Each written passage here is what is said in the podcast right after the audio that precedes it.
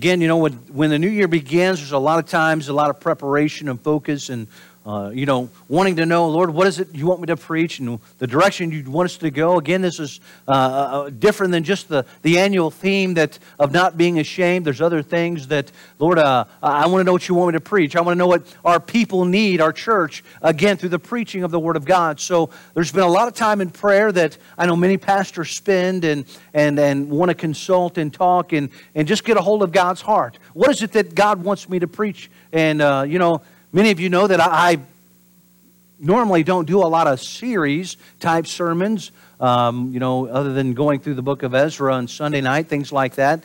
Uh, Sunday mornings, I, I, really don't, but the Lord had directed me to something and, and uh, given me uh, a thought to consider what we believe and know about this subject of joy.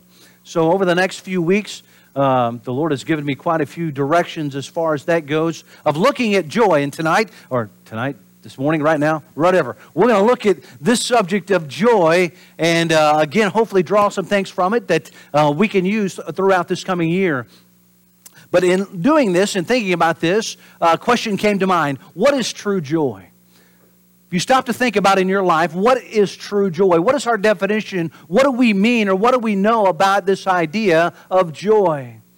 You know, uh, a lot of times we maybe think of the acronym of Jesus, others, and yourself, kind of puts it in perspective on how we're to maybe to achieve joy or to get joy. But what is the actual definition of this term joy? One author wrote this. He said in Galatians chapter 5, verse 22, we read that the fruit of the Spirit is joy. The Greek word here means an inner gladness, a, a, deep pleasure, which comes from an inner assurance and confidence that God does all things for His good purposes. This joy is not the same as the joy found in the world, which gives you temporary pleasure and is nagged by some incompleteness. In truth, joy found in worldly ways leaves a haunting awareness that something could arise and rob that joy. Joy received from God gives Christians the assurance that He does all things well for those who seek Him with all of their heart. So there's a, a big difference in what we understand uh, coming from a world's perspective of what joy could be and what God has given us in His idea and definition of joy. But this is what each one of us probably want for the coming year. I would say that each one of us would say for 2023, uh, I, want, uh, I want some excitement. I want some, some greatness. I want to see God move. I want to see all these different things uh, that God has for me. But as we look here in the, the book of Isaiah, we come to chapter number 12. chapter number 12, again, is a very long chapter, all six verses, which we'll cover this morning, by the way. I know it's long. But it's a, again, it's a song of joy. It's a song of, of praise from the nation of Israel, again, as they were thanking God for what he had done. So let's look here at Isaiah chapter 12, beginning in verse number 1. It says, And I say, oh, excuse me, it doesn't say that at all. I said, let me try this again. And in that day thou shalt say, O Lord, I will praise thee, though thou wast angry with me, and thine anger is turned away, and thou comfortest me. Behold, God is my salvation. I will trust and not be afraid. For the Lord Jehovah is my strength and my song. He also is become my salvation. Therefore, with joy shall ye draw water out of the wells of salvation. And in that day shall ye say, Praise the Lord, call upon his name, declare his doings among the people, make mention that his name is exalted. Sing unto the Lord, for he hath done excellent things that is known in all the earth. Cry out and shout, thou inhabitants of Zion, for great is the Holy One of Israel in the midst of thee. This morning we find in this chapter four actions to help us understand and attain joy. Four things that we can do this morning that will help us with this subject of joy. But let's have a word of prayer as we get started this morning. Lord, again, we thank you for the time we've had already to sing your praises. Thank you for the fellowship that we've been able to enjoy together. Lord, I pray that you would help us now as we've opened up your word, as we've read this chapter. Again, it's something that you've given for us as your children, Lord, to learn from, to apply, and help us to do that. And Lord, I pray that you'd speak to hearts today as only you can. Lord, that if someone is here is not saved, Lord, that today would be the day of salvation for them. Lord, maybe someone's here that's not um, fully understanding or appreciating the joy that you have given to us as believers. Lord, help us to understand that as well. Lord, just work in our lives as only you can. And we ask this in Jesus' name. Amen. We were to analyze the book of Isaiah, we could go back and find in chapters 1 through 39 a recap of the events that's leading up to the captivity of the nation of Israel. The rest of the book is more focused on the, the predictions and the promises uh, beyond their captivity. And that's, uh, again, as we're looking here, we understand where we're at in this idea of understanding what God is, is trying to tell them. But the first action I want us to, to look at, and we find here uh, in seeking joy, is the compassion of the Lord. Number one this morning is the compassion of the Lord. And that's what we find there in verse number one. In essence, what we find is leading up to the chapter number 12 is all that God had done for the nation of the nation of Israel. The crossing of the Red Sea, the deliverance from the wilderness, again being saved from the hands of their enemies. Isaiah is reminding them, although they had been through many trials, they've had some difficult times, that God is still the one that's in control. And this is why we find in verse number one, it's beginning with this phrase, and in that day, it's a conjunction combining these two thoughts that we have looked at this morning. First of all, we find is the problems. Your problems, your trials, your disobedience has caused God to show his righteous anger toward his children. Now, again, he allowed the nation of Israel to become, uh, be brought into captivity because they refused to listen and follow God. So there was a reason for his anger. And I'm afraid there are many Christians today who get out of the will of God and begin to suffer the consequences. Then they blame God for the outcome. And it's sad.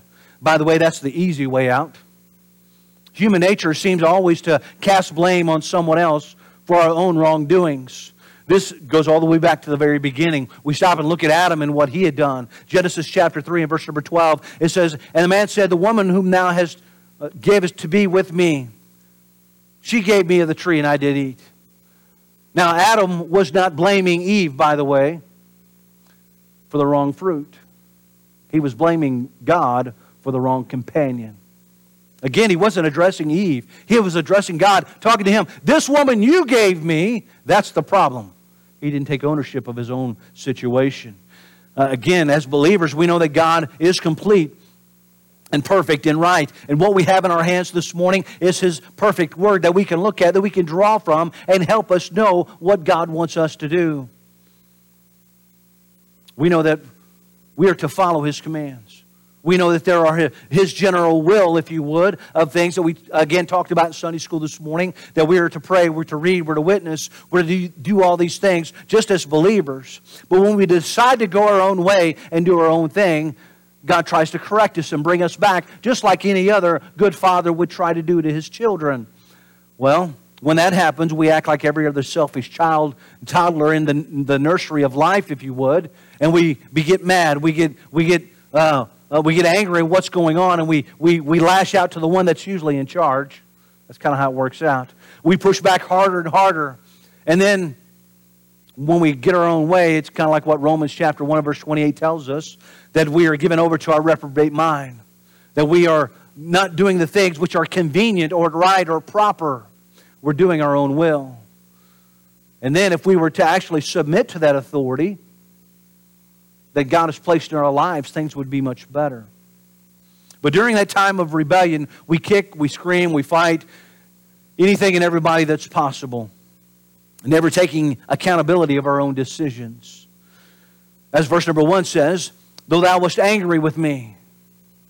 There's times that God is angry with us because of our decisions. And we need to understand that recognize that that's creating problems in our lives. Our decision is affecting more than just right now, it's affecting uh, a, a, a plethora of people and, and situations in our lives because we're not following what God wants us to do.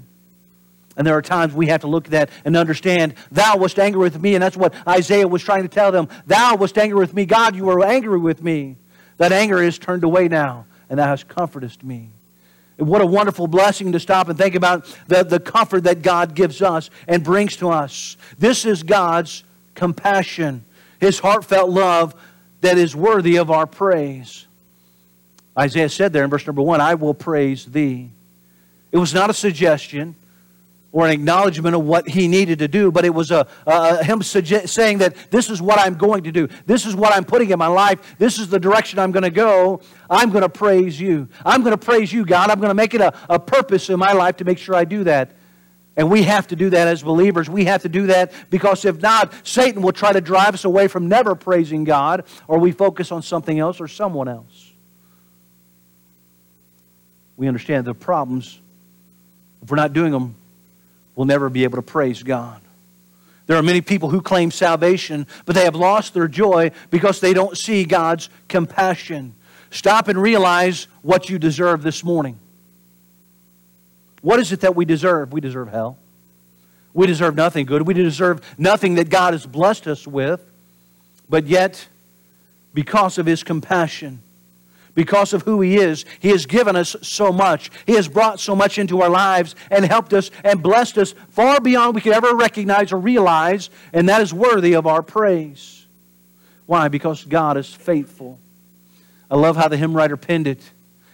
Thou changest not. Thy compassions, they fail not. Thou hast, as thou hast been, forever wilt thou be. Great is thy faithfulness. I'm so thankful that God is much more faithful than I am. That his faithfulness never fails, it's renewed day by day. God is worthy of our praise, and we should learn to recognize the compassion of the Lord. This will help us have that joy that God offers to all of us. And when we do that, we can have the confidence in God. Number two this morning is the confidence in God as we look there, verse number two says, Behold, God is my salvation. I will trust and not be afraid, for the Lord Jehovah is my strength and my song. He also is become my salvation. Isaiah starts off with that attention have uh, attention grabber. Behold, hey, hey, hey, everybody, I'm going to try get your attention. I've got something important that I want to share with you. I've got something good that you need to hear. And that's what Isaiah is trying to say here. Look, I've got something you need to get a hold of. He said, I will trust and not be afraid. How many of us this morning can actually say that? That we're able to trust in God and not be afraid. Isaiah's confidence was settled and strengthened in what he knew and what he understood about God. Although I trust God, there are times that I've become afraid. There's times that I'm afraid that I'm not going to say the right thing. I'm not going to do the right thing. I'm not going to go where I should be or whatever the case. A lot of times we get caught up with that idea of fear. And it's sad because if we're trusting God as we're supposed to be, if we're doing what He has called us to do, we should never worry about fear. For God has not given us the spirit of fear, but of power, of love, and of a sound mind, Timothy says. But again, oftentimes we get caught off guard. We go down the wrong path. We get off track with what God has for us, and we're not able to understand that what God is doing for us. I know we're human. We all make mistakes. We, we have those uh, uh, fallible tendencies in our hearts and lives. But again, we've got to understand we place ourselves in Him, in Christ, allow Him to lead us and direct us. We can have confidence in our life. We need to be the, the ones that are confident. We need to stand up and stand strong for what we believe. Be confident in the Lord. The psalmist said in Psalms 118.8, it's better to put trust in the Lord than to put confidence in man. It's better to trust God than in my own will, in my own ways. It's better to say, Lord, what is your will? Because mine is always flawed. I will fail. What is your will? Help me to understand that. Help me to know that. Isaiah knew he couldn't trust himself for anything. He had to place his confidence in the Lord Jehovah. Notice what he said there the Lord Jehovah is my strength. For us to have any type of strength in this life to accomplish any good for God, we must learn to trust God for it. Jesus is recorded in the Gospel of John, chapter 15, and verse number 5 I am the vine, ye are the branches. Ye that abideth in me, and I in him, the same bringeth forth much fruit. But without me, ye can do nothing. Without Christ, without God in us, without following Him, we can do nothing. We have no strength in of ourselves. It is all of God. Without that confidence in God's strength, we cannot do anything. I remember back in, in a long time ago, we'll say, there was a song that was released. I think we were in high school. Uh, that's how long ago it was. I remember this song that was released, and it was such an encouragement to me. And through the years, again, thinking back on this song, speaking of God's strength, and I want to share with you just the first verse in the course, and I'm not going to even try to sing. And I thought about it. I was like, no way. It says, I can do all things through Christ who gives me strength. But sometimes I wonder what he can do through me. No great success to show, no glory of my own. Yet in my weakness, he is there to let me know. His strength is perfect when our strength is gone. He'll carry us when we can't carry on. Raised in His power, the weak become strong. His strength is perfect. His strength is perfect. The second part of God's confidence that Isaiah shares there in verse number two is reflected in my song. Notice what he said there my song. This is derived from a song that Moses sang back in Exodus chapter number 15, verse number 2. It says, The Lord is my strength and my song, and he has become my salvation. He is my God. I will prepare him an habitation, my father's God, and I will exalt him. This was sung by the children of Israel as they crossed over the Red Sea, and the Egyptian army had drowned. It was a great victory, and it only came about because they placed their confidence in God. Stop and think about where they were at. They had no way to cross the Red Sea. They had no way to going back. They couldn't go to the left. They couldn't go to the right. They were kind of bottlenecked in where they were at. They had to trust in God. They had to have that confidence as God was leading them in that direction. When they finally surrendered and said, Yes, Lord, we're going to put our confidence in you, that's when God showed himself mighty. Isaiah made this personal. He stated, This is my song. Let me ask this question this morning What is your song? What is your life? Where has God brought you from and where are you going? This is a question that many people cannot answer today. They try to take control of their lives, they try to, to fulfill their own destiny, and they fail to ever ask God, What is it that you want me to do? What is the direction you want me to go? And they never fulfill God's plan for their lives. But the greatest song that can ever be sung is that of God's salvation. Again, at the end of verse number two there, Isaiah says, He also has become my salvation. Accepting the Lord Jesus Christ and the gift that He has offered to all of mankind is the greatest decision you'll ever make. Because He is the one that has provided something far better than we could ever imagine. Knowing that we have done wrong, knowing that we have sinned against the Creator God, but that we can go to Him and ask for that forgiveness. And that He is always faithful and just to forgive us of all of our sins and to cleanse us from all unrighteousness, as the Bible says. There's a lot of people today that stop and think, well, I've done too many things. I, have done this and I've done that. God could never forgive me. Yes, He can. He can with a humble heart as we present ourselves before God, asking Him, seeking Him, He is always faithful to forgive us. We understand we can't save ourselves.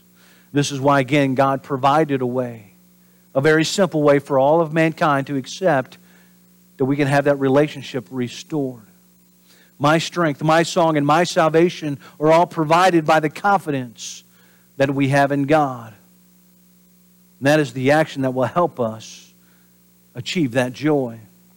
The third action that I want us to see this morning, as we again think of this idea of joy, is to call on His name. Number three this morning, call on His name. Look with me at verses 3 and 4 again. It says, Therefore, with joy shall ye draw water out of the wells of salvation.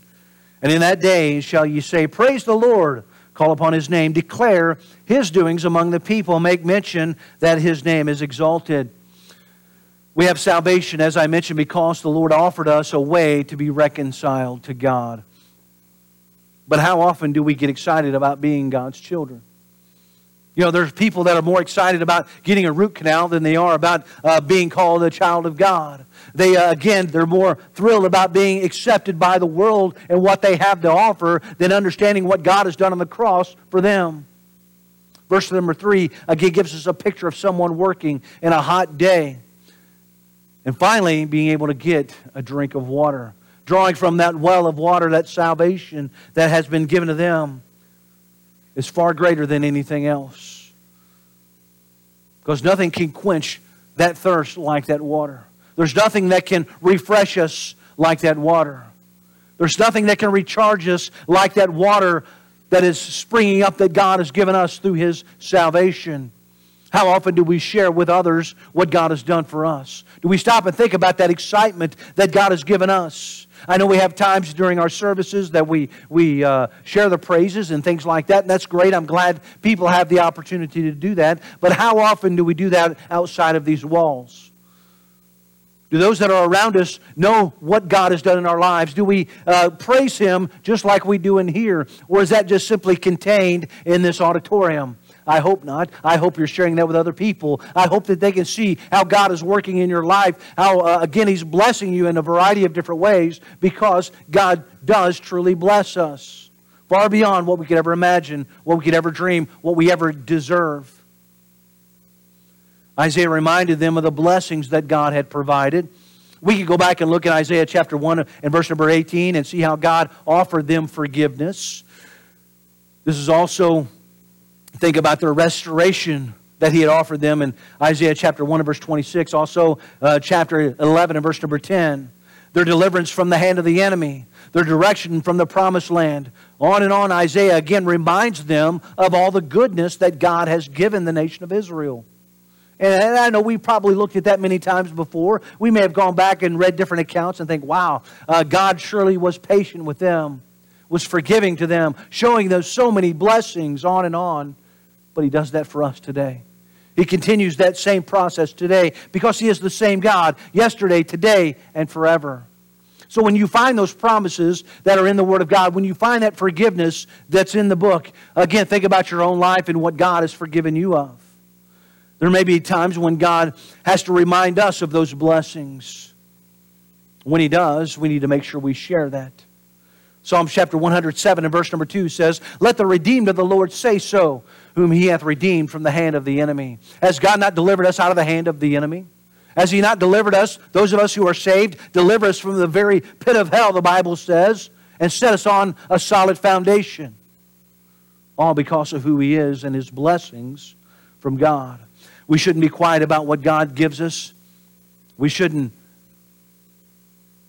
be silent about not sharing those blessings, we need to learn to call on His name. But not just during the good times, not just during the blessings, but also during our backsliding during the bad times. Israel, again, was reminded of their backsliding in chapter 1 and verse number 4. Their evil alliances that they had made in uh, chapter 8, verse number 9. Their hypocrisy, their pride, their evil speech, and the list continues to go on and on of the things that they had allowed and done in their life. When we recognize God's blessings, that's one thing. But to call on Him while we are backslidden is even better. Because that's when we recognize our wrongdoing when we know we've done something wrong and God is there to help us and guide us because He is perfect and just. Isaiah 55, verse number 6 says, Seek ye the Lord while He may be found, call ye upon Him while He is near. Again, there's no greater joy than having a relationship restored with God after we have drifted away, after we've, we've had problems, after we've broken His commandments. This brings us to the final action, and that is to celebrate God's goodness. Celebrate God's goodness. Look at verses 5 and 6 again with me. It says, Sing unto the Lord, for he hath done excellent things. This is known in all the earth. Cry out and shout, thou inhabitants of Zion, for great is the Holy One of Israel in the midst of thee. Here we find another reference to music. We sing unto the Lord, we lift up our voices in one accord proclaiming His goodness and all that He has done. We sing not to be applauded by men, not to sing of ourselves, not to exalt self, but to make known to the earth of who God is and what He has done. This is why I love singing some of the old hymns. Again, the messages that are in there are far greater than, than most songs that are sung today. They are focused on praising God, they are focusing on lifting God and all that He has done. I stop and think about the specials that are sung in our church, and I'm thankful for the, the songs that are sang that they are the same way, that they are reflecting of God. It's not a person coming up to put up a concert, it's not somebody to, trying to outdo someone else, but it's a way for us to praise God together, to celebrate what He has done. Not only do we sing, but we should also shout as well, as you find there in verse number six. Cry out and shout. Well, I know we're Baptists and people can't get past that sometimes, but there's nothing wrong with shouting, amen? Okay, we'll work on that one, amen. There's nothing wrong with shouting, amen? Well, somebody's awake here, at least. We get caught up and think, worried about what somebody's going to say if we, if we shout amen. Well, they're going to look at me. Who cares? We're not doing it to be recognized. We're not doing it to, to, to pat ourselves on the back or to be noticed. If God causes us and, and drives us to do something, hey, we should be excited about doing it. And we should let everybody know. So, again, it's this idea of praising God, it's celebrating His goodness. But could you imagine if our church got a little excited about what God has done? Got a little pep in their step, got a little sway in their song, got a little volume in their voice. Somebody may think that we're alive around here. That's what we need to have. That's what we need to do. That's what needs to come out of us. Sing and shout for the Holy One of Israel is here in our midst. It all comes because of joy. It's all celebration because of joy. It all happens because of joy. Charles Spurgeon said this about joy. He said, There's a marvelous medicinal power in joy. Most medicines are distasteful, but this, which is the best of all medicines, is sweet to the taste and comforting to the heart. This blessed joy is very contagious. One sad spirit brings a kind of plague into the house. One person who is wretched seems to stop all the birds from singing wherever he goes. But the grace of God and the joy that He gives us is contagious. Holy joy will oil the wheels of your life's machinery. Holy joy will strengthen you for your daily labor. Holy joy will beautify you and give you an inheritance over the lives of others. You'd be surprised what joy will do in your life and how it affects other people. You know, I kind of watch that when people come in the door. You can almost tell what kind of week they've had just the way they come in the door. So don't think that you having a bad week only affects you because it does. It can permeate to other people as well. And how do we do that? How do we fix that? We take these four actions found in this one small section of the Word of God and put them to use. Feel Christ's compassion. Have confidence in the all knowing, ever present God. Call on His name and recognize Him for all that He does and celebrate His goodness. You want joy in your life? You want to have more joy as you're going through and doing the things, even though they may be mundane, everyday actions? Put these into to use. And watch how God can give you His joy. I ask that you bow your heads.